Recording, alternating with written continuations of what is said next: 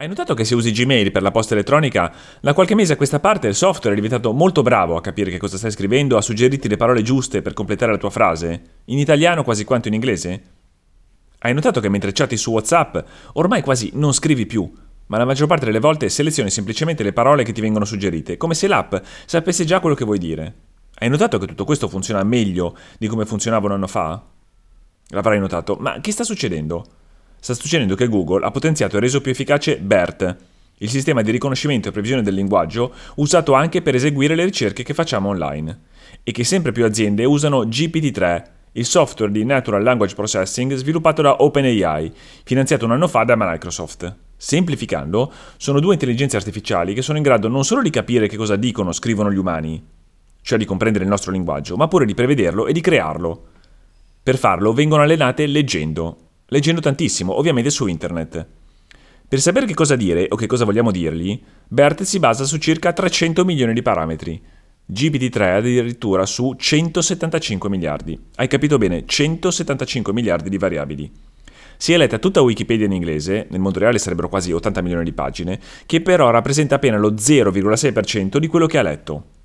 È quello che comunemente si chiama Natural Language Processing, è la capacità delle macchine di elaborare le parole, capirle, anche metterle insieme, oppure rimetterle insieme nel caso in cui fossero mescolate o sparse all'interno di una frase o di un paragrafo. Può essere considerato una sorta di evoluzione della image recognition. Dopo aver insegnato alle IA a riconoscere le foto di un cane da quella di un gatto, una persona da un oggetto, anche se possono ancora essere ingannate, o una pizza da un piatto di pasta, le abbiamo aiutate a capire il nostro linguaggio. Abbiamo iniziato a farlo una trentina d'anni fa, ma è soltanto negli ultimi 4-5 anni, grazie soprattutto a processori sempre più potenti e capacità di calcolo sempre più elevate, che sono stati fatti i più ampi passi avanti. Funziona così. Questi software si ingoiano in internet, leggono tutto quello che scriviamo, tutti gli articoli dei giornali online, tutti i post su Facebook, Instagram, Reddit e anche oltre, tutti i commenti di tutti i tipi, intelligenti, sciocchi, arrabbiati, volgari, tutti i documenti scientifici, quelli legali, i brevetti, le recensioni dei film, tutto leggono tutto e apprendono.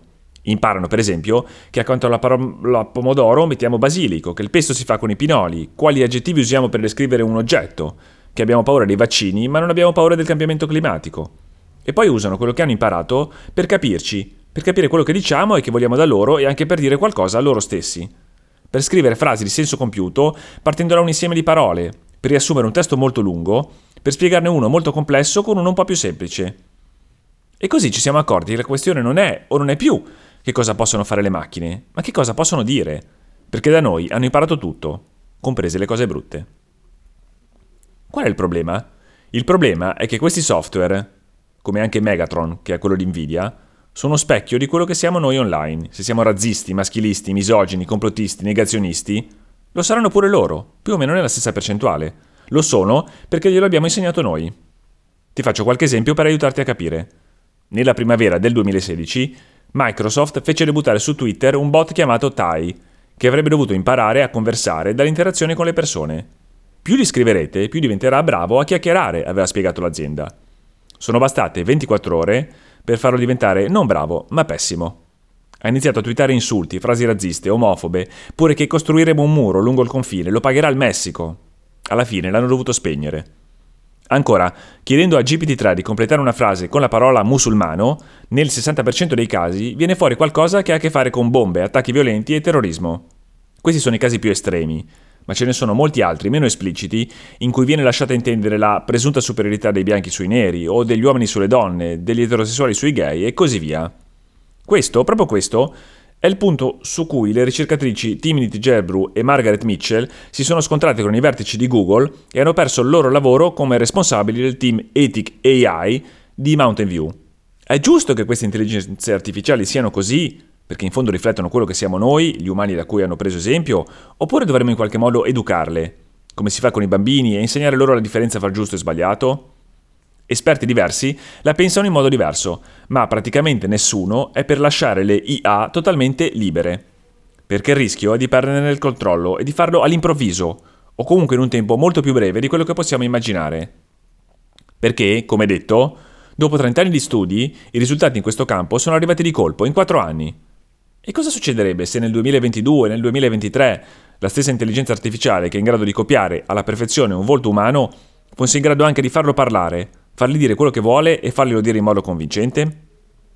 Non è l'unico problema nel mondo apparentemente dorato e multimiliardario delle intelligenze artificiali. Un altro è la discriminazione che viene fatta per le lingue che non siano l'inglese. Allestire questi database di parole e informazioni e sviluppare software che siano in grado di sfruttarli costa molto, richiede tempo e impegno e al momento non è economicamente proficuo farlo per altre lingue. Così anche nazioni tecnologicamente evolute, ma in cui si parlano lingue poco parlate nel mondo, come quelle del nord Europa o anche come l'Italia, sono obbligate a scegliere rinunciare del tutto alle capacità delle IA nel campo del linguaggio, affidarsi a quello che offrono Google, Microsoft e altri e cedere del tutto e ancora di più all'inglese e ai suoi termini, oppure investire tantissimi soldi per un software di NLP locale, che poi magari le persone non useranno o useranno molto poco, fra l'altro. Infine c'è la questione ambientale, perché creare questi software costa molto anche in termini di inquinamento. Secondo quanto rivelato dai ricercatori di OpenAI, le capacità di elaborazione e calcolo richieste per insegnare loro a capire le parole e pure a parlare sono non solo elevatissime, ma anche decuplicano ogni anno. Hai capito? Crescono di 10 volte l'anno, ben oltre le stime della celebre legge di Moore, quella sulla complessità dei microcircuiti che raddoppiano ogni due anni. E quindi crescono i computer necessari per gestirli, cresce la richiesta di energia per alimentarli questi computer. A oggi, per sviluppare un modello di Natural Language Processing come BERT o come GPT-3, produce circa 284 tonnellate di anidride carbonica. È tanto è poco? Beh, è più o meno quanto inquina una persona in 28 anni di vita. E questo senza contare che l'anno prossimo saranno 10 volte in più.